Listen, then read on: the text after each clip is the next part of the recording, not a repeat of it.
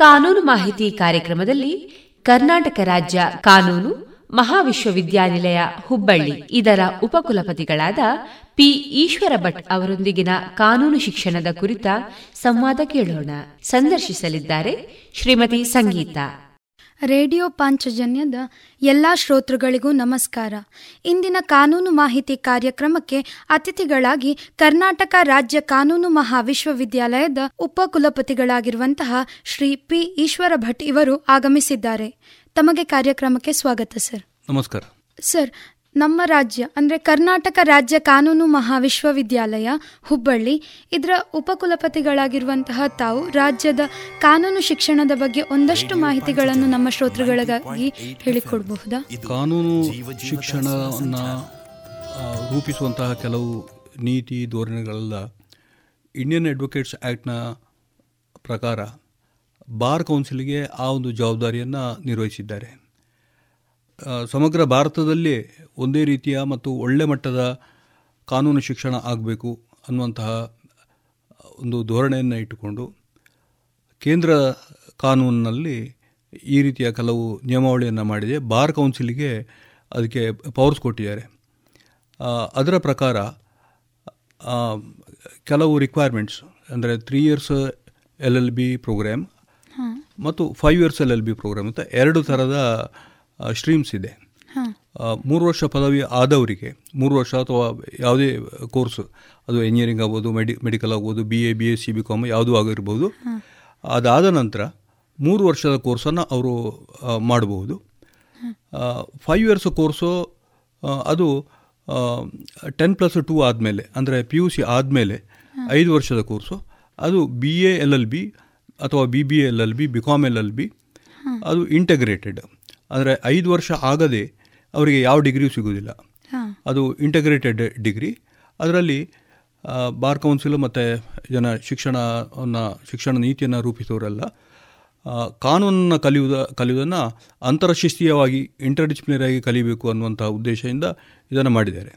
ಹಾಗಾಗಿ ಬಿ ಎಲ್ಲಿ ಕೆಲವು ಸಬ್ಜೆಕ್ಟ್ಸ್ ಇರ್ತದೆ ಅಥವಾ ಬಿ ಕಾಮ್ ಬಿ ಬಿ ಎಲ್ಲಿ ಕೂಡ ಕೆಲವು ಸಬ್ಜೆಕ್ಟ್ಸ್ ಇರ್ತದೆ.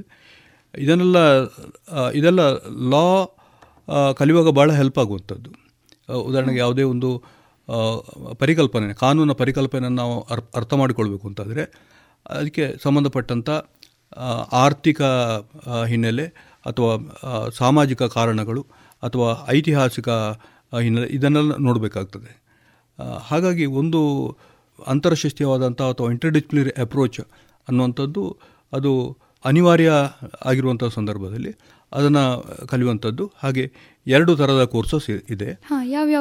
ಅದೇ ಒಂದು after any of the degrees three years L L B ಮತ್ತೊಂದು B A L L B B B M L L B B B A L L B ಮತ್ತೊಂದು B com L L B ಆ ಥರದ five years course ಇದು ಇದು ಎರಡೂ ಕೋರ್ಸ್ಗಳಲ್ಲಿ ಕೆಲವು mandatory papers ಇದೆ. ಬಾರ್ ಕೌನ್ಸಿಲ್ ಪ್ರಿಸ್ಕ್ರೈಬ್ ಮಾಡಿದ ಒಂದು ಇಪ್ಪತ್ತು ಪೇಪರ್ಸು ಅದು ಮ್ಯಾಂಡೇಟ್ರಿ ಪೇಪರ್ಸ್ ಇದೆ.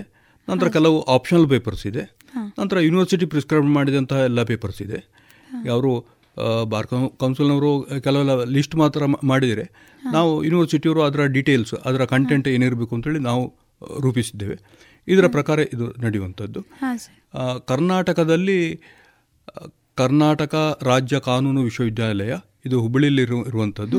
ಇದರ ಅಡಿಯಲ್ಲಿ ನೂರ ಆರು ಎಫಿಲೇಟೆಡ್ ಲಾ ಕಾಲೇಜಸ್ ಅಥವಾ ಸಂಯೋಜಿತ ಕಾನೂನು ಮಹಾವಿದ್ಯಾಲಯಗಳು ಇವೆ. ಅದರಲ್ಲಿ ಕೆಲವು ಗೌರ್ಮೆಂಟ್ ಲಾ ಕಾಲೇಜ್ ಇದೆ. ಕೆಲವು ಗೌರ್ಮೆಂಟಿಂದ ಏಡ್ ಪಡುವಂಥ ಪಡೆದಂಥದ್ದು ಅನುದಾನಿತವಾದಂತಹ ಲಾ ಕಾಲೇಜುಗಳಿವೆ ಮತ್ತು ಕೆಲವು ಪ್ಯೂರ್ಲಿ ಪ್ರೈವೇಟ್ ಲಾ ಕಾಲೇಜಸ್ ಇವೆ. ಇದು ಅಲ್ಲದೆ ರಾಷ್ಟ್ರ ಮಟ್ಟದಲ್ಲಿ ಅಥವಾ ಅಂತಾರಾಷ್ಟ್ರ ಮಟ್ಟದಲ್ಲಿ ಹೆಸರು ಮಾಡಿದಂಥ ನ್ಯಾಷನಲ್ ಲಾ ಯೂನಿವರ್ಸಿಟಿ ಕೂಡ ಇದೆ. ನ್ಯಾಷನಲ್ ಲಾ ಯೂನಿವರ್ಸಿಟಿ ಅದಕ್ಕೆ common law admission test all over India ಅದು ನಡೀತದೆ. ಸಾಮಾನ್ಯ ಒಂದು ಐವತ್ತು ಸಾವಿರ ಸ್ಟೂಡೆಂಟ್ಸ್ ಪರೀಕ್ಷೆ ಬರೀತಾರೆ. ಅದರಲ್ಲಿ ಅದು ಸೀಟ್ ಸಿಕ್ಕಿದರೆ ಅವರಿಗೆ ಅಲ್ಲಿ ಅಡ್ಮಿಷನ್ ಸಿಗ್ತದೆ. ಒಂದು ಎರಡು ಸಾವಿರ ಸ್ಟೂಡೆಂಟ್ಸ್ಗಳಿಗೆ ಮಾತ್ರ ಆಲ್ ಓವರ್ ಇಂಡಿಯಾ ಇರುವಂತಹ ನ್ಯಾಷನಲ್ ಲಾ ಯೂನಿವರ್ಸಿಟೀಸ್ಗಳಲ್ಲಿ ಅಡ್ಮಿಷನ್ ಸಿಗ್ತದೆ. ಅದು ಅಲ್ಲದೆ ಕೆಲವು ಪ್ರೈವೇಟ್ ಯೂನಿವರ್ಸಿಟೀಸ್ ಇದೆ. ಇಲ್ಲಿ ಸಿ ಎಂ ಆರ್ ಯೂನಿವರ್ಸಿಟಿ ಅಥವಾ ಪಿ ಎಸ್ ಯೂನಿವರ್ಸಿಟಿ ಈ ಥರದ ಕೆಲವು ಪ್ರೈವೇಟ್ ಯೂನಿವರ್ಸಿಟೀಸ್ ಇದೆ. ಅವ್ರ ಪ್ರೈವೇಟ್ ಯೂನಿವರ್ಸಿಟೀಸು ಕೂಡ ಎಲ್ ಕ್ರೈಸ್ಟ್ ಯೂನಿವರ್ಸಿಟಿ ಅಂತ ಇದೆ. ಇವರೆಲ್ಲ L L B courses run ಮಾಡ್ತಾರೆ. ಅವರೆಲ್ಲ ಹೆಚ್ಚಾಗಿ ಫೈವ್ ಇಯರ್ಸ್ ಕೋರ್ಸ್ ಮಾತ್ರ ರನ್ ಮಾಡ್ತವೆ. ಹೆಚ್ಚಿನ ಪ್ರೈವೇಟ್ ಲಾ ಕಾಲೇಜಸ್ ನಮ್ಮಲ್ಲಿ ತ್ರೀ ಇಯರ್ಸು ಮತ್ತು ಫೈವ್ ಇಯರ್ಸು ಎರಡನ್ನೂ ನಡೆಸ್ತವೆ. ಎರಡು ಕೂಡ ಪ್ರಸಿದ್ಧಿ ಹೊಂದಿವೆ. ತ್ರೀ ಇಯರ್ಸು ಫೈವ್ ಇಯರ್ಸ್ ಎರಡು ಕೂಡ. ಹಾಂ ಸರ್ ಹಾಗೆಯೇ ಈಗಿನ ಪ್ರಸ್ತುತ ಶೈಕ್ಷಣಿಕ ವ್ಯವಸ್ಥೆಗೆ ಪೂರಕವಾಗುವಂತಹ ಯಾವುದಾದ್ರೂ ನೀತಿ ನಮ್ಮ ಆಡಳಿತ ವ್ಯವಸ್ಥೆಯಲ್ಲಿ ಇವಾಗ ಬಂದಿದೆಯಾ? ಈಗಿನ ಶೈಕ್ಷಣಿಕ ವ್ಯವಸ್ಥೆಯಲ್ಲಿ ನಾವು ನೋಡೋದಾದರೆ ಇದಕ್ಕೆ ಪೂರಕವಾಗಿ ಬಂದಂಥದ್ದು ಬೇರೆ ಬೇರೆ ಕೋರ್ಸಸನ್ನು ಯಾವ ರೀತಿ ರೂಪಿಸಬೇಕು ಅಂತ ಹೇಳಿದರೆ ಅದನ್ನು ಇಂದಿನ ಉದ್ಯೋಗ ಅವಕಾಶಗಳಿಗೆ ಪೂರಕವಾಗಿ ಅದನ್ನು ರೂಪಿಸಬೇಕು ಅನ್ನುವಂತಹ ಒಂದು ದೃಷ್ಟಿಯಿಂದ ಕೆಲವೆಲ್ಲ ಹೊಸ ಕೋರ್ಸ್ಗಳನ್ನು ಇಂಟ್ರೊಡ್ಯೂಸ್ ಮಾಡಿದ್ದೇವೆ ಮತ್ತು ಕೆಲವೆಲ್ಲ ಟ್ರೈನಿಂಗ್ ಪ್ರೋಗ್ರಾಮ್ ಮಾಡುವಾಗ ಕೂಡ ಅದನ್ನೇ ನಾವು ನೋಡ್ತೇವೆ. ಉದಾಹರಣೆಗೆ ಅಲ್ಲಿ ಒಂದು ಲೀಗಲ್ ಟ್ರಾನ್ಸ್ಕ್ರಿಪ್ಷನ್ ಅಂತ ಒಂದು ಒಂದು ಹೊಸ ಕ್ಷೇತ್ರ ಇದೆ.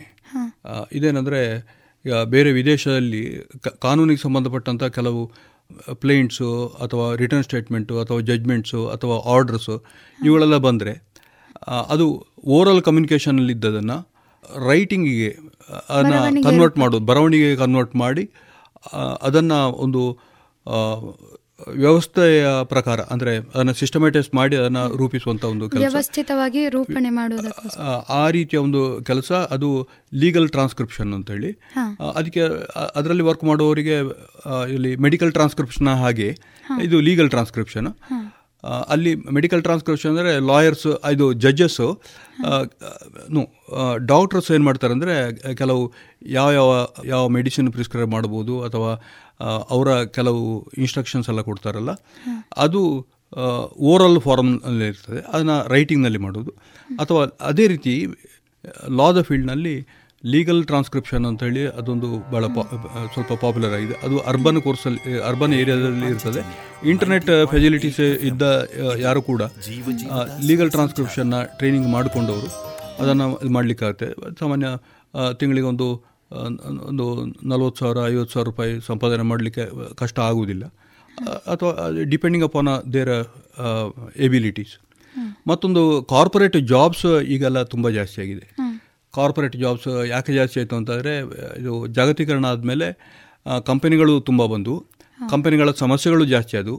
ಯಾಕಂದರೆ ಬೇರೆ ಬೇರೆ ವಿಷಯಗಳಿಗೆ ಸಂಬಂಧಪಟ್ಟ ಹಾಗೆ ಮರ್ಜರು ಎಕ್ವಿಸಿಷನು ಅಥವಾ ಕಂಪನಿಯ ಫಾರ್ಮೇಷನು ಡಿಸೊಲ್ಯೂಷನ್ ವಿಷಯ ಅಥವಾ ಕಾರ್ಪೊರೇಟ್ ಸೋಷಿಯಲ್ ರೆಸ್ಪಾನ್ಸಿಬಿಲಿಟಿ ಯಾವ ಥರ ತರಬೇಕು ಅಥವಾ ಅದರ ಮ್ಯಾನೇಜ್ಮೆಂಟನ್ನು ಯಾವ ಥರ ಮಾಡಬೇಕು ಮೆಮೊರಾಂಡಮನ್ನು ಯಾವ ಥರ ರೂಪಿಸಬೇಕು ಇದಕ್ಕೆಲ್ಲ ಸಂಬಂಧಪಟ್ಟ ಹಾಗೆ ಕಂಪನೀಸ್ಗಳು ಜಾಸ್ತಿ ಆದ ಹಾಗೆ ಕಾರ್ಪೊರೇಟ್ ಜಾಬ್ಸು ಜಾಸ್ತಿ ಆಯಿತು.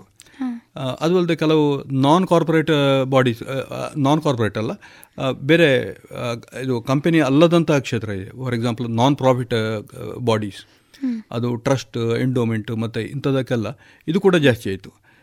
ಇದು ಜಾಸ್ತಿ ಆಗುವಾಗ ಅಥವಾ cooperative societies cooperative societies registered societies ಇದೆಲ್ಲ ಜಾಸ್ತಿ ಆಗುವಾಗ ಇದು ಇದಕ್ಕೆ ಸಂಬಂಧಪಟ್ಟ ಲೀಗಲ್ ಪ್ರಾಬ್ಲಮ್ಸ್ ಜಾಸ್ತಿ ಆಯಿತು. ಮತ್ತು ಅದಕ್ಕೆ ಬೇಕಾದಂಥ ಇದನ್ನು ಸರ್ವಿಸನ್ನು ಕೊಡುವಂಥವರ ಸಂಖ್ಯೆ ಕೂಡ ಜಾಸ್ತಿ ಬೇಕಾಯಿತು. ಹೀಗಾಗಿ ಜಾಬ್ ಅಪರ್ಚುನಿಟೀಸ್ ಜಾಸ್ತಿ ಆಗ್ತಾ ಬಂತು.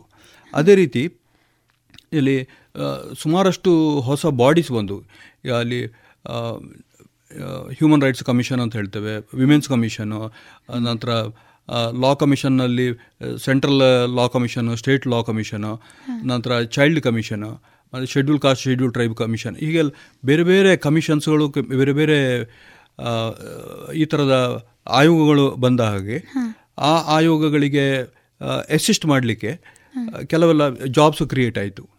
ಯಾಕೆ ಜಾಬ್ಸು ಜಾಸ್ತಿ ಆಯಿತು ಅಥವಾ ಲಾ ಗ್ರ್ಯಾಜುಯೇಟ್ಸ್ಗಳಿಗೆ ಹೇಗೆ ಅವಕಾಶ ಇದೆ ಅಂತ ಹೇಳೋದಕ್ಕೆ ನಾನು ಹೇಳಿದ್ದು.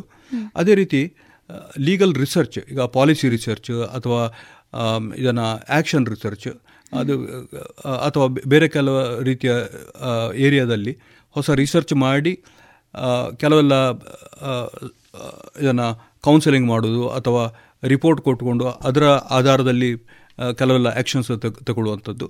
ಇದೆಲ್ಲ ಮಾಡುವಂಥ ಇದು ಕೂಡ ಜಾಸ್ತಿ ಆಯಿತು. ಪ್ರೈವೇಟ್ ಪಾಲಿಸಿ ರಿಸರ್ಚ್ ಸೆಂಟರ್ಸ್ ಕೂಡ ಬಂತು. ಇಲ್ಲಿ ವಿಧಿ ಪಾಲಿಸಿ ಸೆಂಟರು ಮತ್ತು ಬೇರೆ ಬೇರೆ ಪಾಲಿಸಿ ಸೆಂಟರ್ಸ್ ಎಲ್ಲ. ನಂತರ ಸರ್ಕಾರ ಏನು ಮಾಡಿತು ಅಂತಂದರೆ ಅವರೇ ಪಾಲಿಸಿ ರೂಪಿಸಲಿಕ್ಕೆ ಕಷ್ಟ ಆಗ್ತದೆ ಅಂತ ಹೇಳಿ ಈ ಪ್ರೈವೇಟ್ ಪಾಲಿಸಿ ಸೆಂಟರ್ಸ್ಗಳಿಗೆ ಅದನ್ನು ಔಟ್ಸೋರ್ಸ್ ಮಾಡಲಿಕ್ಕೆ ಶುರು ಮಾಡಿತು ಹಾಗಾಗಿ ಕೆಲಸ ಜಾಸ್ತಿ ಆಗ್ತಾ ಬಂತು.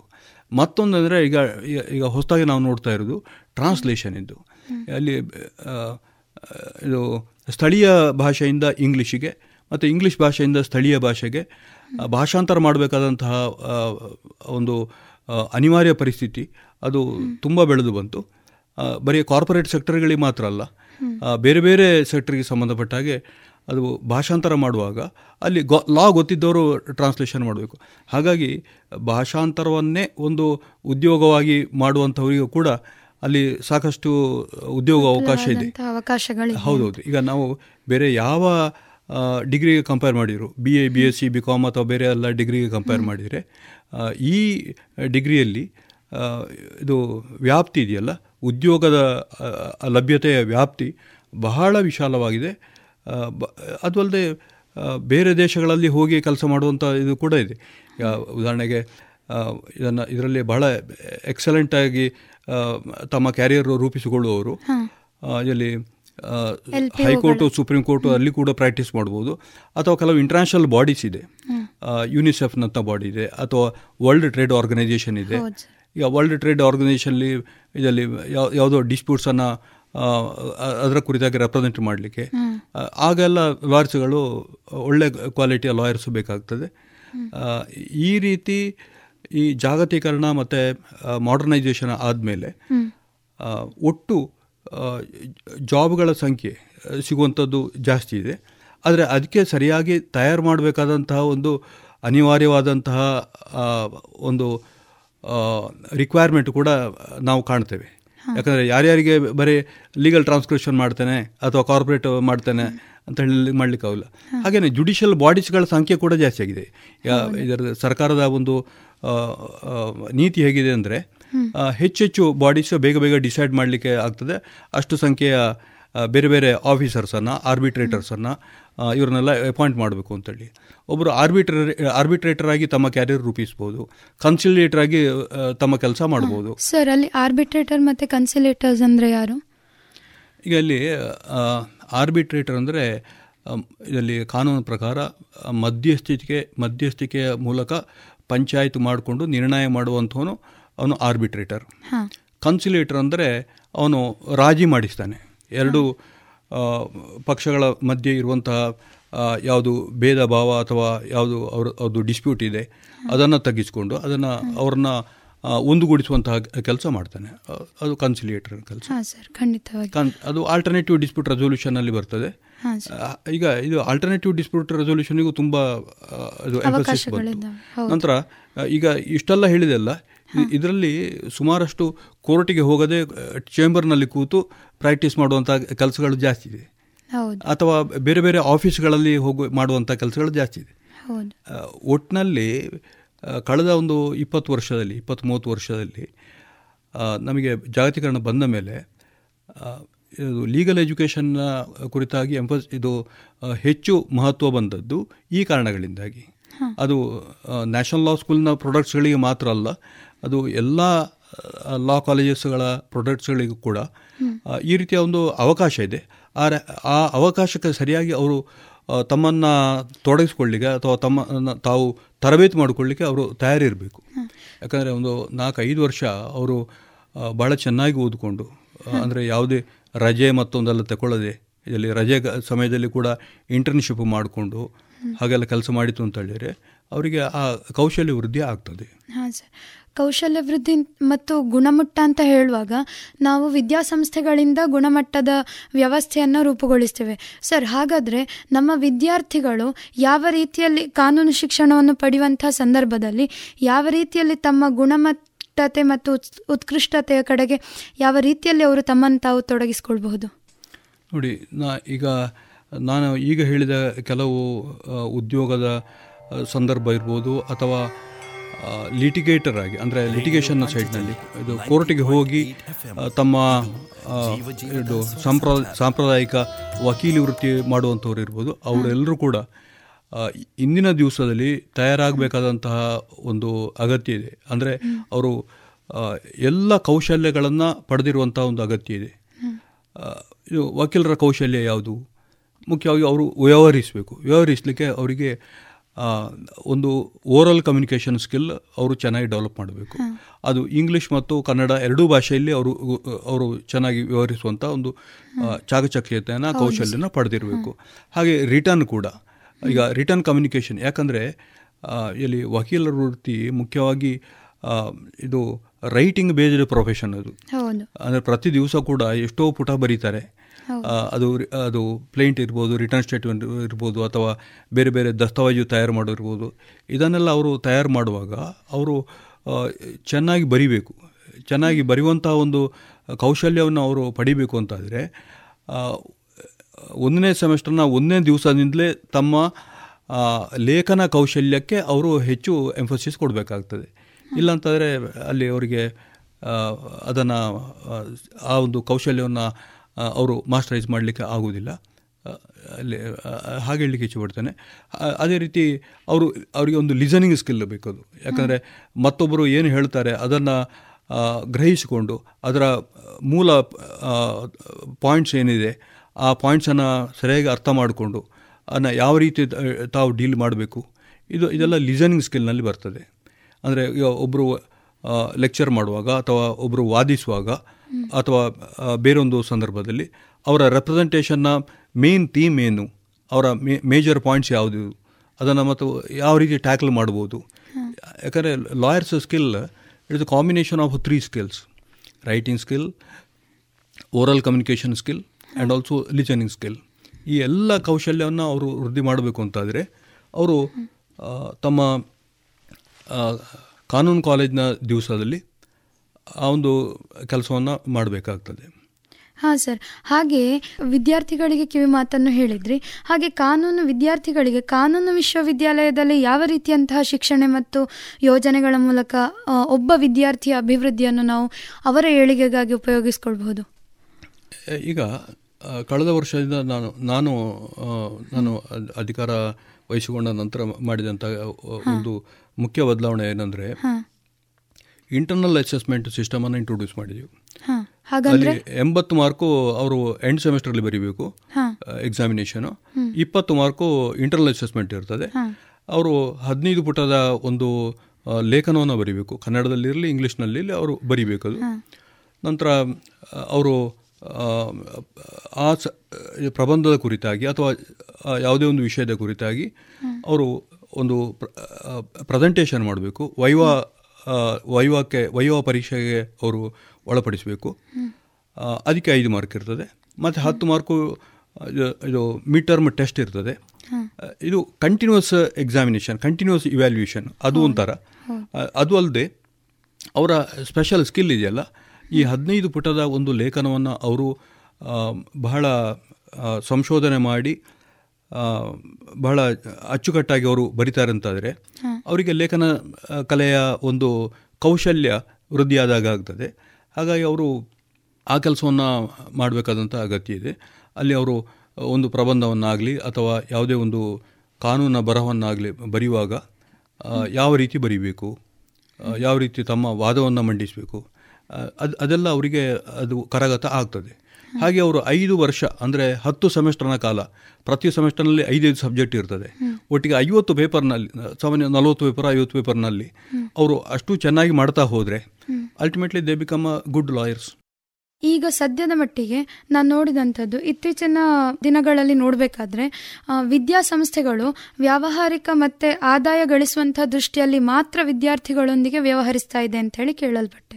ಹಾಗೆ ಇಂಥ ಸಂದರ್ಭದಲ್ಲಿ ಸಾಮಾಜಿಕ ಕಾಳಜಿಯನ್ನು ಹೊಂದಿದಂತಹ ಯಾವುದಾದ್ರೂ ಒಂದು ಸಂಸ್ಥೆ ವಿದ್ಯಾರ್ಥಿಗಳಿಗಾಗಿ ಶ್ರಮ ಪಡ್ತಾ ಇದೆ ಅಂತ ಹೇಳಿ ಆದರೆ, ಅಥವಾ ಬಡ ವಿದ್ಯಾರ್ಥಿಗಳಿಗೋಸ್ಕರ ವಿದ್ಯಾಭ್ಯಾಸವನ್ನು ಕೊಡಲಿಕ್ಕೆ ಇಚ್ಛಿಸ್ತಾ ಇದೆ ಅಂತ ಹೇಳಿದರೆ ಅಂತಹ ವಿದ್ಯಾಸಂಸ್ಥೆಗಳನ್ನು ನಾವು ಹೇಗೆ ನಡೆಸ್ಕೊಂಡು ಹೋಗಬಹುದು ಮತ್ತು ಇದರ ಬಗ್ಗೆ ಹಾಗೆ ನಡೆಸ್ಕೊಂಡು ಬರ್ತಾ ಇರುವಂತಹ ಸಂಸ್ಥೆಗಳಿಗೆ ಯಾವ ರೀತಿಯಾದಂತಹ ಕಿವಿ ಮಾತನ್ನು ಹೇಳಲಿಕ್ಕೆ ಇಚ್ಛಪಡ್ತೀರಿ ಸರ್? ಈಗ ಈ ರೀತಿ ಹೇಳ್ಬೋದು.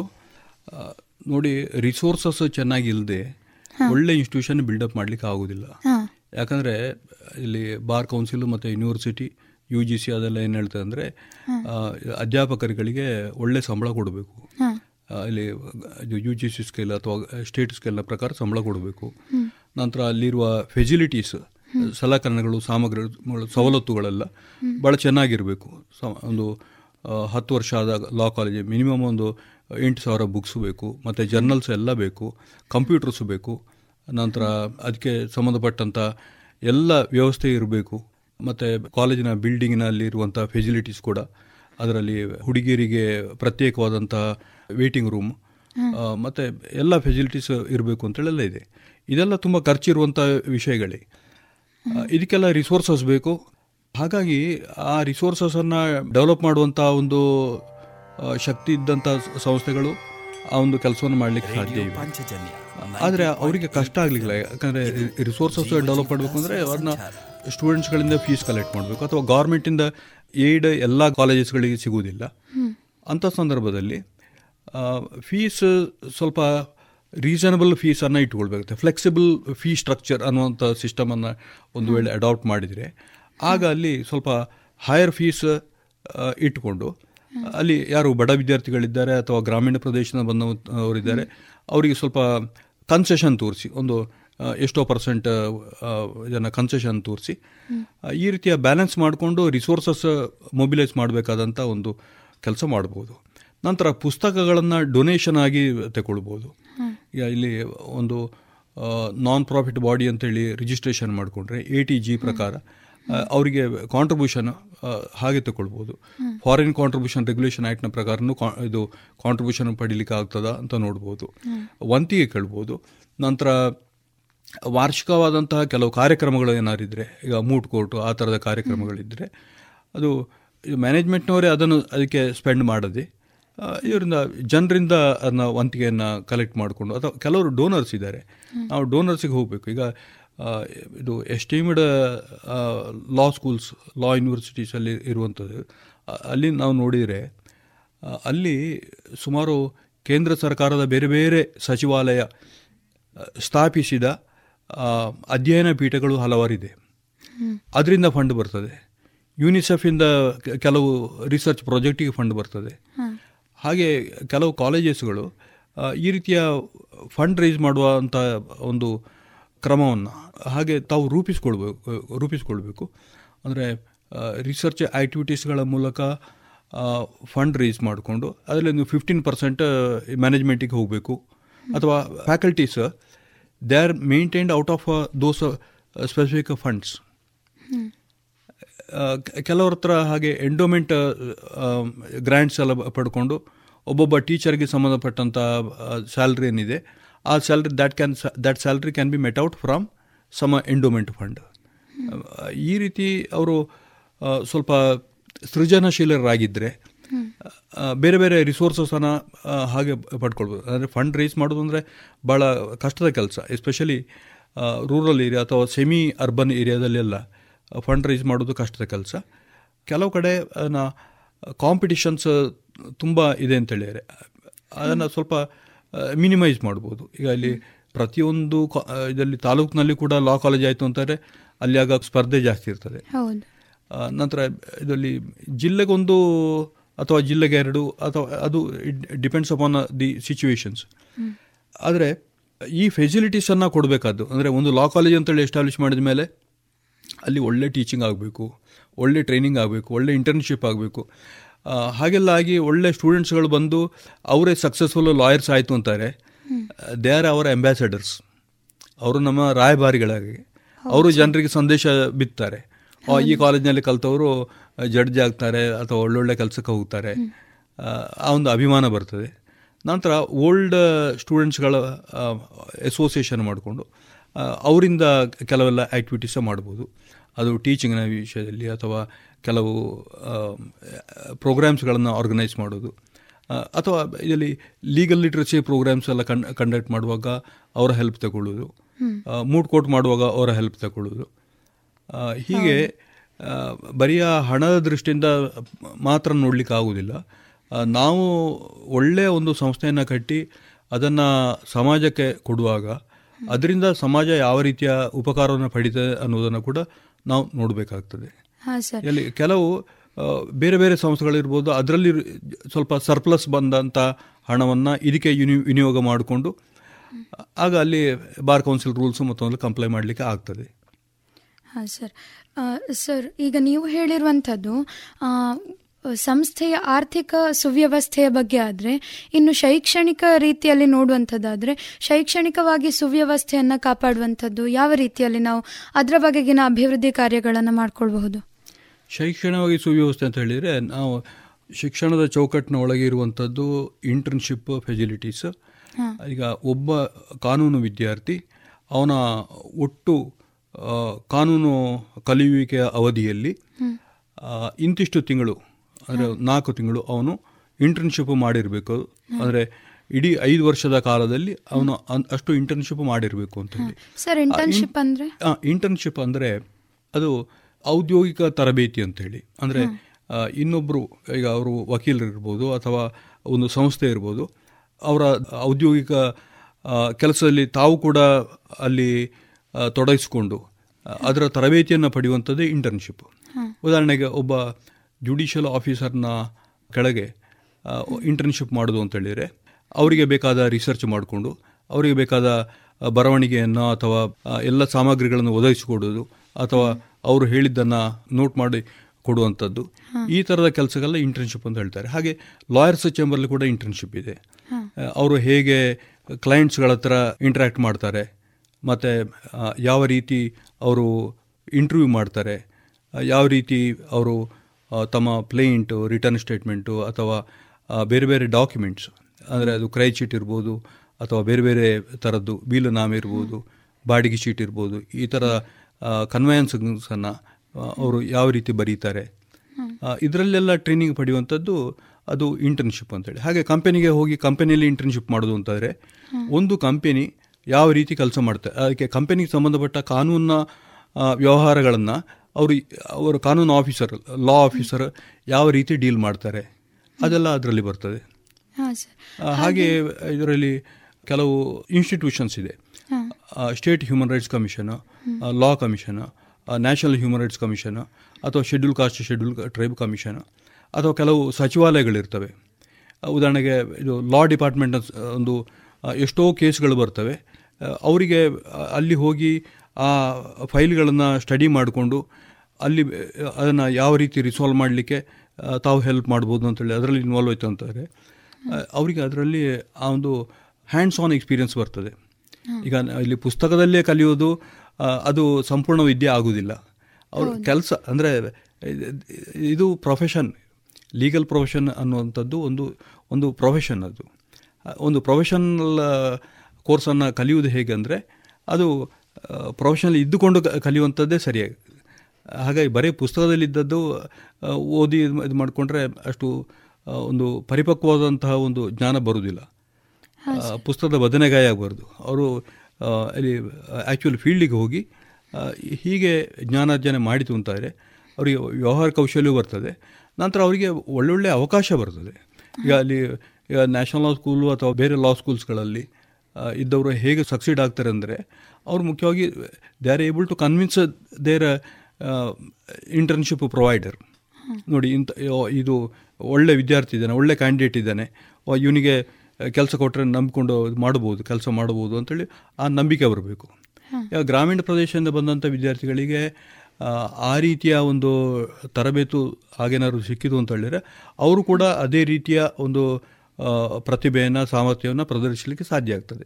ಹಾಗಾಗಿ ಅವರು ಹೆಚ್ಚೆಚ್ಚು ಇಂಟರ್ನ್ಶಿಪ್ಪಿಗೆ ಹೋಗಬೇಕು, ಮತ್ತು ಮೂಟ್ ಕೋರ್ಟು ಅಥವಾ ಕ್ಲೈಂಟ್ ಕೌನ್ಸಿಲಿಂಗ್ ಅಥವಾ ಆರ್ಬಿಟ್ರೇಷನ್ ಮೂಟ್ ಮತ್ತು ಇಂಥದ್ರಲ್ಲೆಲ್ಲ ಅವರು ಭಾಗವಹಿಸ್ತು ಅಂತಾದರೆ, ಆಗ ಅವರಿಗೆ ಅವರ ವೃತ್ತಿ ಸಾಮರ್ಥ್ಯ ಚೆನ್ನಾಗಿ ಬೆಳೀತದೆ ಆ್ಯಂಡ್ ದೇ ಆರ್ ಎಬ್ಸಾರ್ಬೆಬಲ್ ಹೇಗೆ ಅವರು ತಮ್ಮನ್ನು ತಾವೇ ಮಾರ್ಕೆಟೇಬಲ್ ಟೈಪ್ ಆಫ್ ಪ್ರಾಡಕ್ಟ್ ಮಾಡ್ತಾರೆ ಅನ್ನೋದು ಅವರಿಗೆ ಬಿಟ್ಟದ್ದು. ದೇ ಶುಡ್ ಡೂ ದಟ್ ಖಂಡಿತವಾಗಿಯೂ. ಅವರ ಪರಿಶ್ರಮ ಕೂಡ ನಮ್ಮ ಪರಿಶ್ರಮದ ಜೊತೆಯಲ್ಲೇ ಸಾಗಿದ್ರೆ ಮಾತ್ರ ಅವರು ಅವರ ವೃತ್ತಿ ಜೀವನದಲ್ಲಿ ಸಕ್ಸಸ್ ಆಗಲಿಕ್ಕೆ ಸಾಧ್ಯ. ಸರ್ ಹಾಗೆಯಾ ನಾನು ಕೇಳಲ್ಪಟ್ಟೆ ಐ ಪಿ ಆರ್ ಫೀಲ್ಡ್ ಅಂತ ಹೇಳುವಂಥದ್ದು. ಅಂದರೆ ಇಂಟಲೆಕ್ಚುವಲ್ ಪ್ರಾಪರ್ಟಿ ರೈಟ್ ಅಂತ. ಹಾಗಂದ್ರೆ ಸರಿಯಾಗಿ ಹೇಳಬೇಕಂದ್ರೆ ಅದು ಏನು ಅಂತ ನಮ್ಮ ಶ್ರೋತೃಗಳಿಗೆ ಗೊತ್ತಾದರೆ ಅಟ್ಲೀಸ್ಟ್ ಅವರಾದರೂ ತಮ್ಮ ತಮ್ಮ ಮನೆಯಲ್ಲಿರುವಂತಹ ವಿದ್ಯಾರ್ಥಿಗಳಿಗೆ ಹೇಳಬಹುದೇನು. ಹೌದು. ಈಗ ನೋಡಿ ಇಂಟೆಲೆಕ್ಚುವಲ್ ಪ್ರಾಪರ್ಟಿ ರೈಟ್ ಅಂದರೆ ಬೌದ್ಧಿಕ ಆಸ್ತಿ ಹಕ್ಕು. ಈ ಆಸ್ತಿ ಹಕ್ಕು ಅನ್ನುವಂಥದ್ದು ಅದಕ್ಕೆ ಬೇರೆ ಬೇರೆ ಆಯಾಮಗಳಿವೆ. ಅಲ್ಲಿ ಮೂವಬಲ್ ಪ್ರಾಪರ್ಟಿ ಇಮೂವಬಲ್ ಪ್ರಾಪರ್ಟಿ ಬೇರೆ ಬೇರೆ ಥರದ ಪ್ರಾಪರ್ಟಿ ಇರುವ ಹಾಗೆ.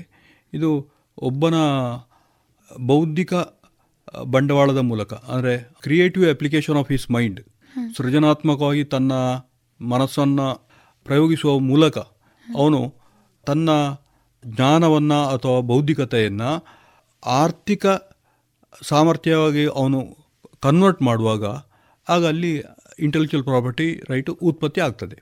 ಉದಾಹರಣೆಗೆ ನಾನೊಂದು ಪುಸ್ತಕವನ್ನು ಬರಿತೇನೆ ಅಂತ ಹೇಳಿದರೆ ಅದು ಕಾದಂಬರಿ ಇರ್ಬೋದು ಕವನ ಇರ್ಬೋದು ಅಥವಾ ಟೆಕ್ಸ್ಟ್ ಬುಕ್ಕೇ ಇರ್ಬೋದು.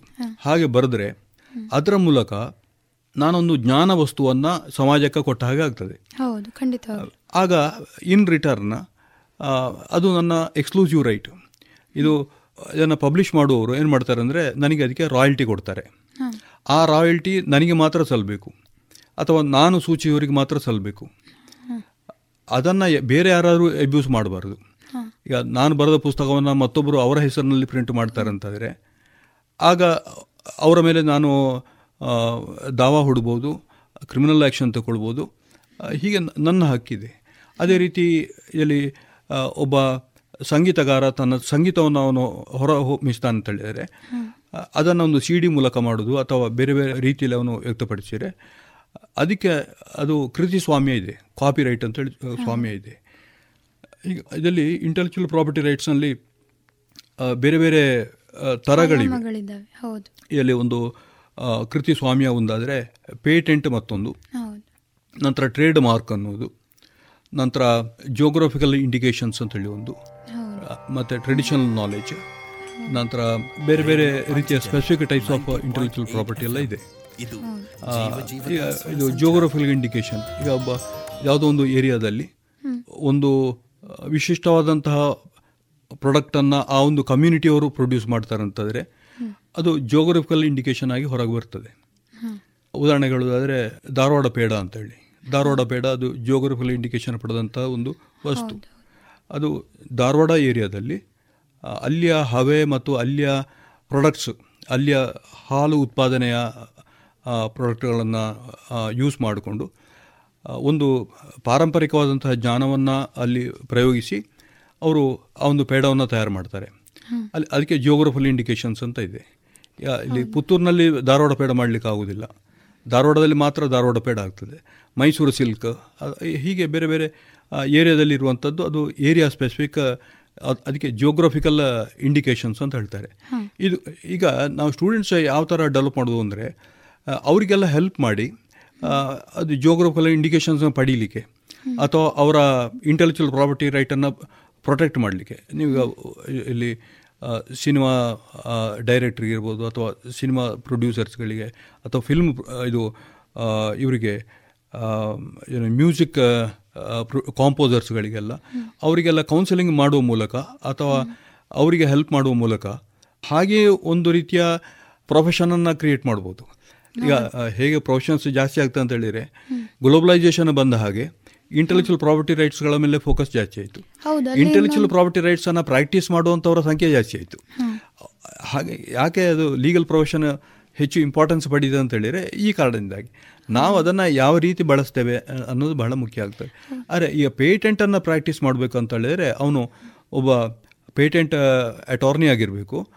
ಅದಕ್ಕೆ ಅವನು ಅವನಿಗೆ ಸೈಂಟಿಫಿಕ್ ಬ್ಯಾಕ್ಗ್ರೌಂಡ್ ಬೇಕು. ಯಾಕಂದರೆ ಒಂದು ಇನ್ನೋವೇಷನ್ ಹೊಸ ಸಂಶೋಧನೆಗೆ ಅನ್ವೇಷಣೆಗೆ ಸಂಬಂಧಪಟ್ಟ ಹಾಗೆ ಅವನು ಸ್ಪೆಸಿಫಿಕೇಶನ್ಸನ್ನು ಬರಿಬೇಕು. ಸ್ಪೆಸಿಫಿಕೇಶನ್ಸ್ ಎಲ್ಲ ಬರೆದ್ರೆ ಮಾತ್ರ ಅವನಿಗೆ ಅದು ಪೇಟೆಂಟ್ ಗ್ರ್ಯಾಂಟ್ ಆಗ್ತದೆ. ಹಾಗೆ ಬರೆಯುವಂಥ ಒಂದು ಟೆಕ್ನಿಕಲ್ ಕೆಲಸ ಇದೆಯಲ್ಲ? ಅದನ್ನು ಆರ್ಡಿನರಿ ಲಾಯರ್ಸ್ ಮಾಡ್ಲಿಕ್ಕೆ ಆಗುದಿಲ್ಲ. ಬಿ ಎಸ್ ಸಿ ಆಗಿ ಎಲ್ ಎಲ್ ಬಿ ಮಾಡುವವರಿಗೆ ಅದು ಭಾಳ ಹೆಲ್ಪ್ ಆಗ್ತದೆ. ನಾನು ಹೇಳಿದೆ ಈಗ ಎಂಜಿನಿಯರಿಂಗ್ ಆದವರು ಮೆಡಿಕಲ್ ಆದವರು ಅಥವಾ ಬಿ ಎಸ್ ಸಿ ಆದವರು ಲಾಕ್ಕೆ ಬರ್ಬೋದು ಅಂತೇಳಿ. ಅವರಿಗೆ ಇದೊಂದು ಎಡಿಷನಲ್ ಅಪರ್ಚುನಿಟಿ ಯಾಕಂದರೆ ಅವರು they can shine as patent attorneys ಅದು ಅದೊಂದು ಬಹಳ ಮುಖ್ಯವಾದಂಥ ಏರಿಯಾ ಅದು. ಹೌದು. ಹಾಗೆ ಈಗ ನೋಡಿದ್ರೆ ಪರ್ಫಾರ್ಮರ್ಸ್ ರೈಟ್ಸ್ ಅಂತ ಇದೆ ಅದರಲ್ಲಿ ಸಮಯದಲ್ಲಿ ಅದರಲ್ಲೂ ಕೂಡ ಹಾಗೆ. ಪರ್ಫಾರ್ಮರ್ಸ್ ರೈಟ್ಸ್ ಅನ್ನ ಎನ್ಹಾನ್ಸ್ ಮಾಡಿಕೊಂಡು ಇವರಿಗೆ ಅದರ ಬೇಸಲ್ಲೂ ಕೂಡ ವಿಪುಲವಾದಂತಹ ಅವಕಾಶಗಳು ಇದಾವೆ ಅದರಲ್ಲಿ. ಹಾಗೆ. ಅಲ್ಲಿ ಅದು ಕಾಪಿರೈಟ್ನ ಏರಿಯಾದಲ್ಲಿ ಬರ್ತದೆ. ಪರ್ಫಾರ್ಮರ್ಸ್ ರೈಟ್ಸ್ ಅಂತ ಹೇಳಿ ಹೌದು. ಸರ್ ಅದು ಅಲ್ಲದೆ ಈಗ ಇತ್ತೀಚೆಗೆ ನಾನು ನ್ಯೂಸ್ ಪೇಪರ್ಸಲ್ಲಿ ಮತ್ತು ವಾರ್ತೆಗಳಲ್ಲೆಲ್ಲ ಕೇಳಿದಂಥ ಒಂದು ಸುದ್ದಿ. ಅದೇನಂತಂದರೆ ನೂತನ ಶಿಕ್ಷಣ ನೀತಿ ವ್ಯವಸ್ಥೆ ಅಂತ ಬಂದಿದೆ ಅಂತ. ಹಾಗಂದ್ರೆ ಏನು ಸರ್ ಇಲ್ಲಿ ರಾಷ್ಟ್ರೀಯ ಶಿಕ್ಷಣ ನೀತಿ ಎರಡು ಸಾವಿರದ ಹತ್ತೊಂಬತ್ತೊಂದರಲ್ಲಿ ಕೇಂದ್ರ ಸರ್ಕಾರ ರೂಪಿಸಿತು ಇದನ್ನು ಕಸ್ತೂರಿ ರಂಗನ ಕಮಿಟಿ ಈ ಒಂದು ರಿಪೋರ್ಟನ್ನು ಕೊಟ್ಟದ್ದು.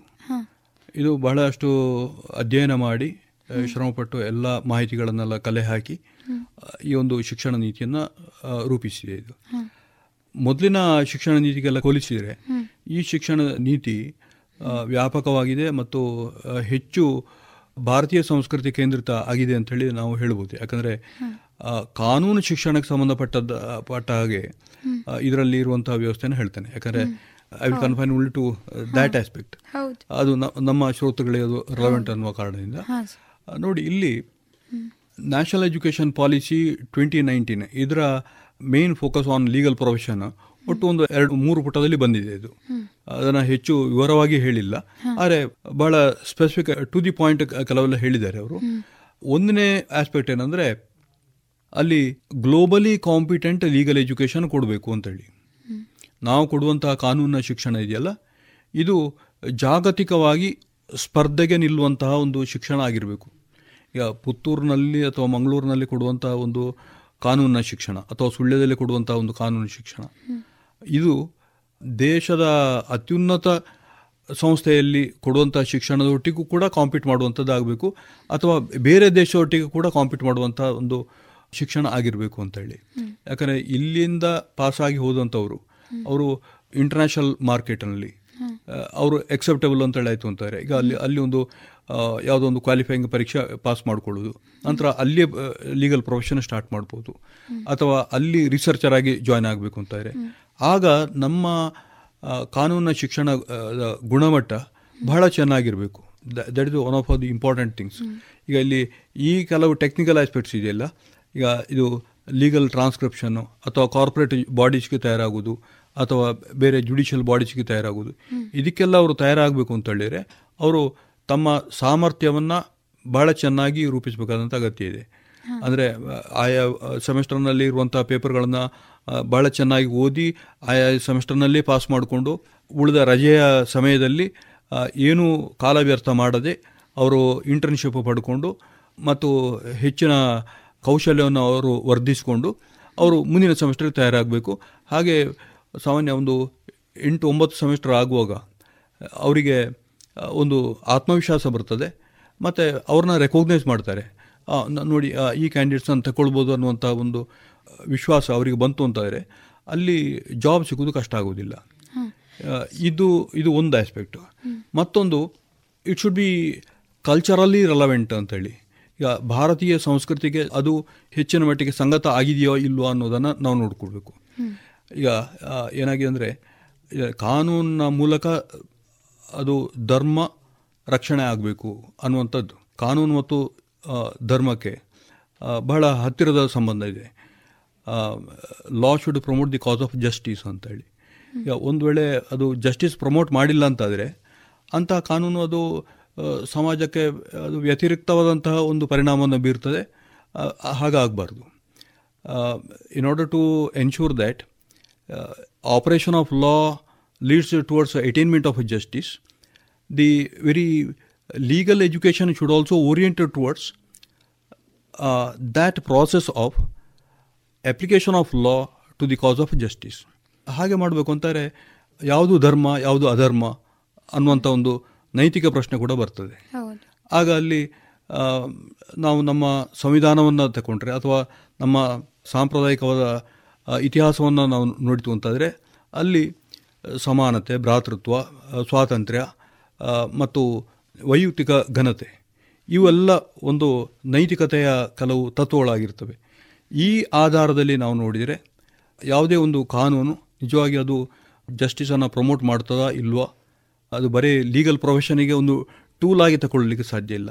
ಅದು, ಅದರಿಂದಾಗಿ ಜನರಿಗೆ ಒಳ್ಳೆಯದಾಗ್ತದೆ ಕಲ್ಯಾಣ ಆಗ್ತದೆ, ಮತ್ತು ತುಂಬ ಜನರ ಅಭಿವೃದ್ಧಿಗೆ ಅದು ಕಾರಣ ಆಗ್ತದೆ ಅನ್ನುವಂಥ ಒಂದು ದೃಢ ಭಾವ ಇರಬೇಕು. ಅದಕ್ಕಾಗಿ ಅದು ಅಲ್ಲಿ ಈ ಕಾನೂನು ಶಿಕ್ಷಣದ ಇದರಲ್ಲಿ ಕೂಡ ಪ್ರತಿಯೊಂದು ಕಾನೂನನ್ನು ನಾವು ವಿವರಿಸುವಾಗ ಅಥವಾ ಅದರ ಕುರಿತಾಗಿ ಹೇಳುವಾಗ ಅದರ ಮೂಲಭೂತವಾದಂಥ ಧೋರಣೆ ಏನು, ಅದರಿಂದಾಗಿ ಸಮಾಜಕ್ಕೆ ಏನು ಉಳಿತು, ಇದನ್ನು ನೋಡಬೇಕು. ಈಗ ಪಾಕ್ಸೋ ಕಾನೂನ ಕುರಿತಾಗಿ ಒಂದು ಕೆಲವು ಕ್ಲಾಸ್ಗಳು ಆಗ್ತದೆ ಅಂತಂದರೆ ಈ ಕಾನೂನು ಹೇಗೆ ಒಂದು ದೌರ್ಜನ್ಯದ ಪ್ರವೃತ್ತಿಯನ್ನು ನಿವಾರಿಸುವಂಥ ಒಂದು ಕೆಲಸವನ್ನು ಮಾಡಿತು ಅನ್ನೋದರ ಬಗ್ಗೆ ಅದು ಕೊಡಬೇಕು.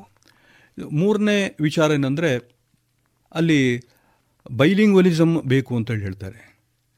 ಬೈಲಿಂಗ್ವಲಿಸಮ್ ಅಂದರೆ ಎರಡೂ ಭಾಷೆಯಲ್ಲಿ ಕೂಡ ಕಾನೂನಿನ ಶಿಕ್ಷಣ ಅಲ್ಲಿ ನಡೆಯಬೇಕು ಅಂತೇಳಿ ಅಂದರೆ ಇಂಗ್ಲೀಷು ಮತ್ತು ಕನ್ನಡ ಎರಡರಲ್ಲಿ ಕೂಡ ಅಲ್ಲಿ ಕಾನೂನಿನ ಶಿಕ್ಷಣ ಬೇಕು ಅಂತೇಳಿ ಅಂದರೆ ಒಬ್ಬ ಕಾನೂನ ವಿದ್ಯಾರ್ಥಿ, ಅವನು ಯಾವ ಲಾ ಸ್ಕೂಲ್ನಲ್ಲೇ ಕಲ್ತಿರಲಿ, ಅಥವಾ ಲಾ ಕಾಲೇಜ್ನಲ್ಲೇ ಕಲ್ತಿರಲಿ, ಅವನಿಗೆ ತನ್ನ ಸುತ್ತಮುತ್ತಲಿನ ಸಮಾಜದ ಒಂದು ಗಾಢವಾದಂಥ ಪರಿಚಯ ಅಲ್ಲಿ ಆಗಬೇಕು. ಹಾಗಾಗಿಲ್ಲ ಅಂತಾದರೆ ಅವನು ಒಬ್ಬ ಯಶಸ್ವಿ ವಕೀಲ ಆಗಲಿಕ್ಕೆ ಆಗುವುದಿಲ್ಲ.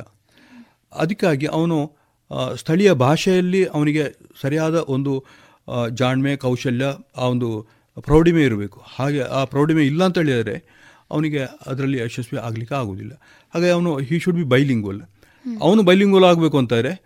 ಕಾನೂನಿನ ಶಿಕ್ಷಣ ಕೂಡ ಬೈಲಿಂಗುಲ್ ಆಗಬೇಕು. ಇಲ್ಲಿ ಬೈಲಿಂಗುಲ್ ಅನ್ನೋದನ್ನು ನಾವು ಈ ರೀತಿ ಅರ್ಥ ಮಾಡ್ಕೊಳ್ಬೇಕು.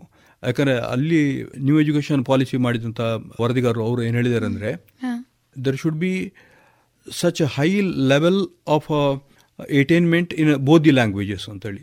ಅಂದರೆ ಭಾಷಾಂತರ ಮಾಡುವಂಥ ಒಂದು ಕೆಲಸ ಅವರಿಗೆ ಸರಿಯಾಗಿ ಗೊತ್ತಿರಬೇಕು. ಈಗ ಹಲವಾರು ಪತ್ರಗಳು ಅದು ಕನ್ನಡದಲ್ಲಿರ್ತವೆ ಒಂದು ಸರ್ಕಾರ ಹೇಳಿದ ಕಾರಣದಿಂದಾಗಿ ಅದು ಕನ್ನಡದಲ್ಲಿರ್ಬೋದು ಅಥವಾ ಜನರು ಮಾಡುವಂತಹ ಪತ್ರಗಳು ಕೂಡ ಕನ್ನಡದಲ್ಲಿರ್ಬೋದು ಆದರೆ ಕೋರ್ಟಿಗೆ ಹೋಗುವಾಗ ಇಂಗ್ಲೀಷ್ಗೆ ಟ್ರಾನ್ಸ್ಲೇಟ್ ಮಾಡಿ ಅಲ್ಲಿ ಕೊಡಬೇಕಾಗ್ತದೆ. ಯಾಕಂದರೆ ಅಪೀಲ್ ಕೋರ್ಟು ಅದನ್ನು ಇಂಗ್ಲೀಷ್ನಲ್ಲಿ ಇದ್ದರೆ ಮಾತ್ರ ಅದನ್ನು ಅದು ನೋಡಿಕೊಂಡು ಮುಂದಿನ ವ್ಯವಹಾರಕ್ಕೆ ಹೋಗ್ತದೆ. ಹಾಗೆ ಈ ಬೈಲಿಂಗ್ವಲಿಸಮ್ ಅನ್ನುವಂಥದ್ದು ಮತ್ತೊಂದು. ಕಲ್ಚರಲಿ ರೆಲವೆಂಟ್ ಅಂತೇಳಿ ಇನ್ನೊಂದು. ನಂತರ ಗ್ಲೋಬಲಿ ಕಾಂಪಿಟೇಟಿವ್ ಅನ್ನುವಂಥದ್ದು ಮತ್ತೊಂದು. ನಂತರ ಇದರಲ್ಲಿ how it can participate in a attainment of justice to the vulnerable sections ಅಂತ ಹೇಳಿ ಮತ್ತೊಂದು. ಈಗ ಈಗ ಲೀಗಲ್ ಎಜುಕೇಷನ್ ಎಲ್ಲ ಪಡ್ಕೊಂಡು ಲಾಯರ್ ಆಗಿ ಪ್ರಾಕ್ಟೀಸ್ ಮಾಡುವಂಥವ್ರು ಬರೀ ಹಣ ಇದ್ದವರಿಗೆ ಶ್ರೀಮಂತರಿಗೆ ಮಾತ್ರ ಸರ್ವಿಸ್ ಕೊಡುವಂಥವ್ರು ಅಂತಾದರೆ ಅಲ್ಲಿ ಅದು ಜನರಿಗೆ ಹೆಲ್ಪ್ ಆದಿತ್ತು ಅಂತ ಹೇಳಲಿಕ್ಕೆ ಬರೋದಿಲ್ಲ ಅವರು ಬುಡಕಟ್ಟು ಜನಾಂಗದವರಿಗೆ ಅಥವಾ ಮಹಿಳೆಯರಿಗೆ ಮಕ್ಕಳಿಗೆ ಯಾವ ರೀತಿಯ ಹೆಲ್ಪನ್ನು ಕೊಟ್ಟಾರು ತಮ್ಮ ವೃತ್ತಿ ಜೀವನದ ಮೂಲಕ?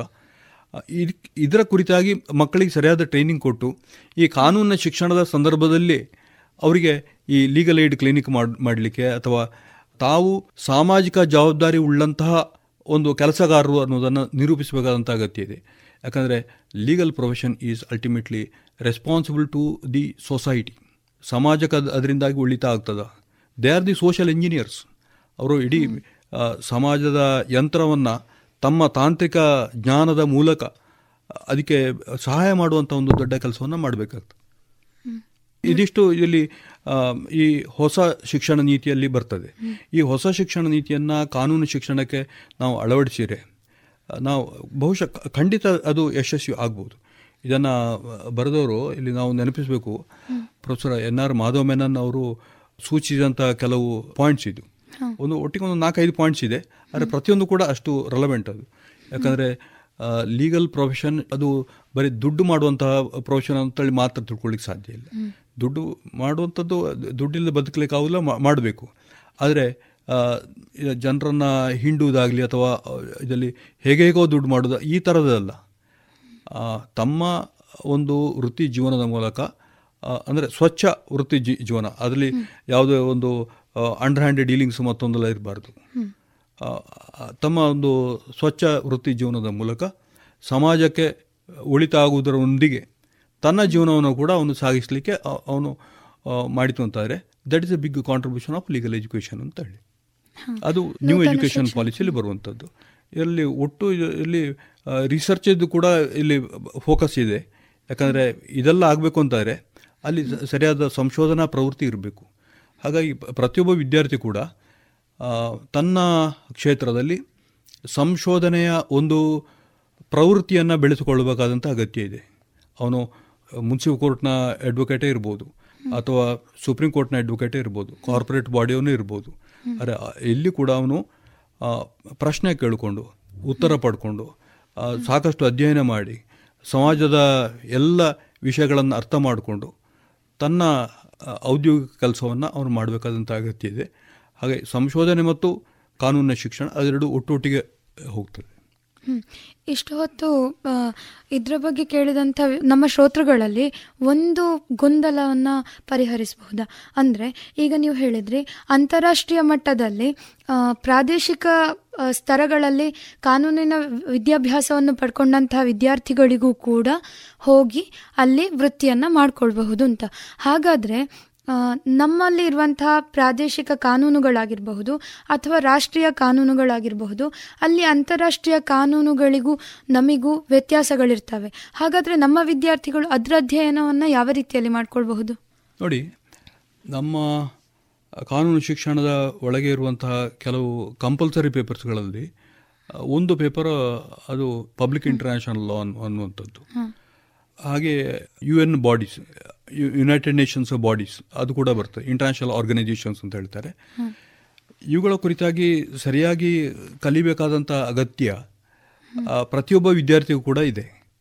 ಅವರು ಚೆನ್ನಾಗಿ ಕಲ್ತ್ಕೊಂಡ್ರೆ ಆ ಒಂದು ಏರಿಯಾವನ್ನು ಚೆನ್ನಾಗಿ ಕಲ್ತ್ಕೊಂಡ್ರೆ ಅವರು ಅಂತಾರಾಷ್ಟ್ರೀಯ ಮಟ್ಟದಲ್ಲಿ ಅವರು ಶೈನ್ ಆಗ್ಬೋದು. ಅದು ಅದರ ಜೊತೆಯಲ್ಲಿ ಪ್ರೈವೇಟ್ ಇಂಟರ್ನ್ಯಾಷನಲ್ ಅಂತ ಇದೆ.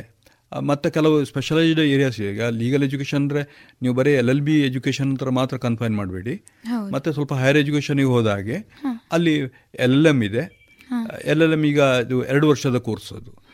ಒಂದು ವರ್ಷ ಕೋರ್ಸ್ ಅಂತೇಳಿ ಒಂದು ಈಗ ಕೆಲವು ಕಡೆ ನಡೀತಾ ಇದೆ ಮತ್ತು ಅದಕ್ಕೆ ಹೆಚ್ಚಿನ ಪ್ರಾಶಸ್ತ್ಯ ಎಲ್ಲ ಬಂತು. ಆದರೆ ಈಗಿನ ಬಾರ್ ಕೌನ್ಸಿಲ್ನ ಕರಡು ನೀತಿಯ ಪ್ರಕಾರ ಯಾವುದೇ ಎಜುಕೇಷನ್ ಇನ್ಸ್ಟಿಟ್ಯೂಷನಿಗೆ ಅಂದರೆ ಲೀಗಲ್ ಎಜುಕೇಷನ್ ಸೆಂಟ್ರಿಗೆ ಒಬ್ಬ ಲಾ ಟೀಚರ್ ಆಗಿ ಹೋಗಬೇಕು ಅಂತಾರೆ. ಅವನಿಗೆ ಎರಡು ವರ್ಷದ ಕೋರ್ಸ್ ಮಾಡಿರಬೇಕು ಅನ್ನುವಂಥ ಒಂದು ನಿಯಮವನ್ನು ಕಡ್ಡಾಯ ಮಾಡುವಂತಹ ಒಂದು ಕರಡು ನೀತಿಯನ್ನು ನಾವು ನೋಡ್ತೇವೆ. ಹಾಗಾಗಿ the future will be two years L L M programme ಮತ್ತು ಬರೀ ಅಲ್ಲಿಗೆ ನಿಲ್ಲಿಸು ಮಾತ್ರ ಅಲ್ಲ ಮತ್ತು ಡಿಪ್ಲೊಮಾ ಕೋರ್ಸ್ ಮಾಡ್ಬೋದು. ಈಗ ಈಗ ನೋಡಿ ಇದರಲ್ಲಿ ಕೆಲವು ಬೇರೆ ಕೋರ್ಸಸ್ ಇರ್ತವೆ ಈಗ ಯು ಜಿ ಸಿ ಕೆಲವೆಲ್ಲ ಲಿಸ್ಟ್ ಮಾಡಿ ಲಾಂಚ್ ಮಾಡಿದೆ. ಸ್ವಯಂ ಅನ್ನುವಂಥ ಕೋರ್ಸಸ್ ಅದರಲ್ಲಿ ಕೆಲವು ಟ್ರಿಪ್ಸ್ ಅಥವಾ trade related intellectual property rights ಅದಕ್ಕೆ ಸಂಬಂಧಪಟ್ಟದ್ದು. ಅಥವಾ ಇಂಟರ್ನ್ಯಾಷನಲ್ ಟ್ರೇಡ್ ಲಾ ಅಥವಾ ವರ್ಲ್ಡ್ ಟ್ರೇಡ್ ಲಾ ಅಥವಾ ಬಯೋಡೈವರ್ಸಿಟಿ ಆ್ಯಂಡ್ ಲಾ ನಂತರ ಇನ್ಫಾರ್ಮೇಷನ್ ಟೆಕ್ನಾಲಜಿ ಆ್ಯಂಡ್ ಲಾ ಇದಕ್ಕೆಲ್ಲ ಸಂಬಂಧಪಟ್ಟದ್ದು ಬೇರೆ ಬೇರೆ ಪೇಪರ್ಸ್ ನಮ್ಮಲ್ಲಿ ಕೂಡ ಕೆಲವು ಆಪ್ಷನಲ್ ಪೇಪರ್ಸ್ ನಾವು ಇಟ್ಟಿದ್ದೇವೆ.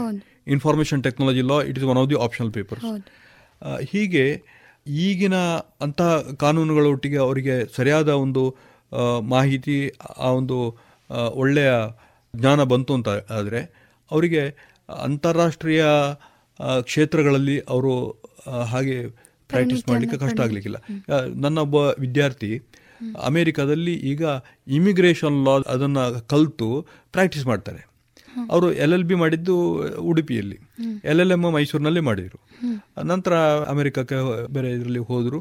ಅಲ್ಲಿ ಒಂದು ಇಮಿಗ್ರೇಷನ್ ಲಾ ಅಂತ ಹೇಳೋದು ಭಾಳ ಪ್ರಸಿದ್ಧಿ ಪಡೆದಂಥದ್ದು. ಇಮಿಗ್ರೇಷನ್ ಲಾದ ಸ್ಪೆಷಲಿಸ್ಟ್ ಹತ್ರ ಅಲ್ಲಿ ಒಂದು ಫಾರ್ಮಿನ ಹತ್ರ ಫರ್ಮಿನಲ್ಲಿ ಕೆಲಸ ಮಾಡಿ ಅವರೊಂದು ಚೆನ್ನಾಗಿ ತಿಳ್ಕೊಂಡ್ರು. ಮತ್ತು immigration law is one of the very lucrative areas ಹಾಗೆಯೇ ಐ ಪಿ ಆರ್ ಏರಿಯಾ ಹೀಗೆ ನಮ್ಮಲ್ಲಿ ಬೆಳೆದಂಥ ವಿದ್ಯಾರ್ಥಿಗಳು ಕೂಡ ಅಂತಾರಾಷ್ಟ್ರೀಯ ಕ್ಷೇತ್ರದಲ್ಲಿ ಹೋಗಿ ಮಾಡಲಿಕ್ಕೆ ಆಗ್ತದೆ. ಅದಕ್ಕೆ ಆ ಥರದ ಡಿಟರ್ಮಿನೇಷನ್ ಬೇಕು ಸಾಮರ್ಥ್ಯ ಬೇಕು ನಂತರ ಒಂದು ಶ್ರಮ ಬೇಕು. ಶ್ರಮ ಶ್ರದ್ಧೆ ಮತ್ತು ಪ್ರಾಮಾಣಿಕವಾದಂಥ ಪ್ರಯತ್ನ. ಇದಿಷ್ಟಿದ್ರೆ ಸ್ಟೂಡೆಂಟ್ ಸಕ್ಸಸ್ ಆಗ್ತದೆ. ಪ್ರಾದೇಶಿಕ ಮಟ್ಟದಲ್ಲಿ ವಿದ್ಯಾಭ್ಯಾಸವನ್ನು ಪಡೆಯುವಂತಹ ಕಾನೂನು ವಿದ್ಯಾರ್ಥಿಗಳಿಗೂ ಕೂಡ ಉನ್ನತ ಮಟ್ಟಕ್ಕೆ ಇರಲಿಕ್ಕೆ ಸಾಧ್ಯ ಅಂತ ನೀವು ಹೇಳ್ತಾ ಇದ್ದೀರಿ. ಸರ್ ಕೊನೆಯದಾಗಿ ಒಂದು ಪ್ರಶ್ನೆ.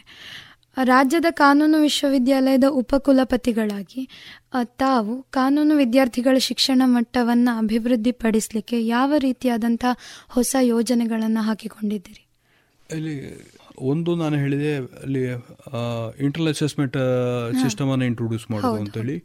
ನಂತರ drafting pleading drafting of pleadings and conveyancing ಇದನ್ನು ಹೆಚ್ಚು ಯಶಸ್ವಿಯಾದಂಥ ಒಂದು ಕೋರ್ಸ್ ಮಾಡಬೇಕು ಅಂತಾದರೆ ಅದನ್ನು ಟೀಚ್ ಮಾಡುವಂತಹ ಟೀಚರ್ಸ್ಗಳಿಗೆ ಒಂದು ಒಳ್ಳೆ ಟ್ರೈನಿಂಗ್ ಸಿಗಬೇಕು. ಹಾಗೆ ಕರ್ನಾಟಕದ ನಾಲ್ಕು ಕಡೆಯಲ್ಲಿ ಈಕೆ ಒಂದು ಟ್ರೈನಿಂಗ್ ಪ್ರೋಗ್ರಾಮ್ ಕಂಡಕ್ಟ್ ಮಾಡುವ ಅಂತ ಹೇಳಿ ನಾವು ಕಿಲ್ಪಾರ್ ಸಂಸ್ಥೆಗೆ ಬರೆದಿದ್ದೇವೆ. ಬಹುಶಃ ಅದನ್ನು ಮಾಡ್ತೇವೆ. ನಂತರ ಒಳ್ಳೆ ಕಾನೂನು ಶಿಕ್ಷಣ ಬೇಕು ಅಂತ ಹೇಳಿದರೆ ನುರಿತ ಕಾನೂನು ಅಧ್ಯಾಪಕರು ಬೇಕು. ಕಾನೂನು ಅಧ್ಯಾಪಕರನ್ನ ತಯಾರು ಮಾಡುವಂಥ ಕೆಲಸ ಕೂಡ ವಿಶ್ವವಿದ್ಯಾಲಯದ ಕೆಲಸ. ಅಥವಾ ಇರುವ ಕಾನೂನು ಶಿಕ್ಷಕರಿಗೆ ಹೆಚ್ಚಿನ ತರಬೇತಿಯನ್ನು ಕೊಟ್ಟು ಅವರು ಈಗಿನ ರಿಕ್ವೈರ್ಮೆಂಟ್ಗೆ ಸರಿಯಾಗಿ ಅವರು ಕೆಲಸ ಮಾಡಲಿಕ್ಕೆ ಅವರನ್ನು ತರಬೇತಿ ಮಾಡಬೇಕಾದಂಥ ಒಂದು ಕೆಲಸ ಕೂಡ ಇದೆ. ಈ ದೃಷ್ಟಿಯಿಂದ ನಾವು ಯು ಜಿ ಸಿಗೆ ಒಂದು ಬರೆದಿದ್ದೇವೆ.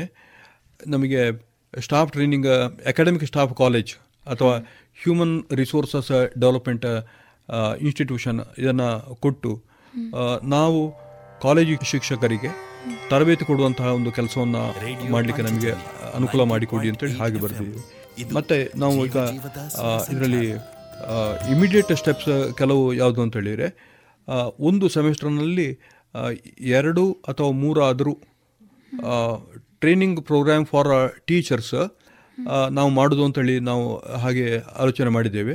ನಮಗೆ ಮತ್ತು national law school of India ಯೂನಿವರ್ಸಿಟಿಗೆ ಒಂದು ಎಂ ಒ ಯು ಇದೆ. ಅದರ ಪ್ರಕಾರ ನಾವು ಈ ಟೀಚರ್ಸ್ ಟ್ರೈನಿಂಗಿನ ವಿಷಯದಲ್ಲಿ ನಾವು ಆ ಥರದ ಸ್ಟೆಪ್ಸ್ ತಗೊಳ್ಳೋದು ಅಂತೇಳಿ ಆಲೋಚನೆ ಮಾಡಿದ್ದೇನೆ. ಇತ್ತೀಚೆಗೆ ನಾನು ಮೀಟ್ ಮಾಡಿದ್ದೇನೆ. ಈಗ ಕೆಲವು ಸ್ಪೆಸಿಫಿಕ್ ಸಬ್ಜೆಕ್ಟ್ಸನ್ನು ಚೂಸ್ ಮಾಡಿಕೊಂಡು, ಉದಾಹರಣೆಗೆ ಕಾಂಟ್ರಾಕ್ಟ್ ಲಾ ಅಥವಾ ಕ್ರಿಮಿನಲ್ ಲಾ ಅಂಥದ್ರಲ್ಲೇ ಒಂದು ಕನಿಷ್ಠ ಒಂದು ಎರಡು ದಿವಸದ್ದು, ಮೂರು ದಿವಸದ್ದು ಒಂದು ಟ್ರೈನಿಂಗ್ ಪ್ರೋಗ್ರಾಮ್ ಮಾಡೋದು.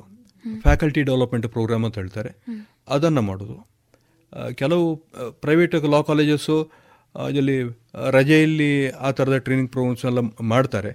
ಆದರೆ ನಾವು ಹೆಚ್ಚು ಶಿಸ್ತುಬದ್ಧವಾಗಿ ಮಾಡುವ ಅಂತ ಹೇಳುವ ಒಂದು ಆಲೋಚನೆಯಲ್ಲಿ ಇದ್ದೇವೆ. ನಂತರ ಮೂಟ್ ಕೋಟ ಕಾಂಪಿಟಿಷನ್ಸ್ ಜಾಸ್ತಿ ಮಾಡೋದು. ನಂತರ ನಾವು ಯೂನಿವರ್ಸಿಟಿ ಲೆವೆಲ್ನಲ್ಲಿ ಕೆಲವು essay competitions elocution competitions debate quiz competitions ಇದನ್ನೆಲ್ಲ ಹಮ್ಮಿಕೊಂಡಿದ್ದೇವೆ. ನಂತರ ಕೆಲವು ರೈಟಿಂಗ್ನ ಅಟೆನ್ಷನ್ ಕೊಡಲಿಕ್ಕೆ ಜರ್ನಲ್ಸ್ಗಳಿಗೆ ಸ್ಟೂಡೆಂಟ್ಸ್ ಆರ್ಟಿಕಲ್ಸ್ ಬರೆಯುವುದಾದರೆ ಅದಕ್ಕೆ ಅವಕಾಶ ಇದೆ. ಹೀಗೆ students should find that these types of forums will be effectively used by they ಅದನ್ನು ಹಾಗೆ ಅವರು ಮಾಡಿಕೊಳ್ಬೇಕು. ಸರಿಯಾದ ರೀತಿಯಲ್ಲಿ ಬಳಸ್ಕೊಳ್ಬೇಕು ಬಳಸ್ಕೊಳ್ಬೇಕು. ಸರ್ ಇಷ್ಟು ಹೊತ್ತು ನಮ್ಮೊಂದಿಗೆ ರೇಡಿಯೋ ಪಂಚಜನ್ಯದ ಶ್ರೋತೃಗಳಿಗೆ ಆಡಳಿತಾತ್ಮಕತೆ ಮತ್ತು ಶೈಕ್ಷಣಿಕತೆಯ ಹಾಗೂ ಶೈಕ್ಷಣಿಕ ವ್ಯವಸ್ಥೆಯ ಬಗ್ಗೆ ಒಂದಷ್ಟು ಮಾಹಿತಿಗಳನ್ನು ನಮಗೆ ನೀಡಿದ್ದೀರಿ. ತಮಗೆ ರೇಡಿಯೋ ಪಾಂಚಜನ್ಯ ಹಾಗೂ ವಿವೇಕಾನಂದ ಕಾನೂನು ಮಹಾವಿದ್ಯಾಲಯದ ಪರವಾಗಿ ಅನಂತ ಅನಂತ ಧನ್ಯವಾದಗಳು ಸರ್. ಧನ್ಯವಾದಗಳು. ಥ್ಯಾಂಕ್ಸ್. ಇದುವರೆಗೆ ಕಾನೂನು ಶಿಕ್ಷಣದ ಕುರಿತು ಪಿ ಈಶ್ವರ ಭಟ್ ಅವರೊಂದಿಗಿನ ಸಂವಾದ ಕೇಳಿದಿರಿ.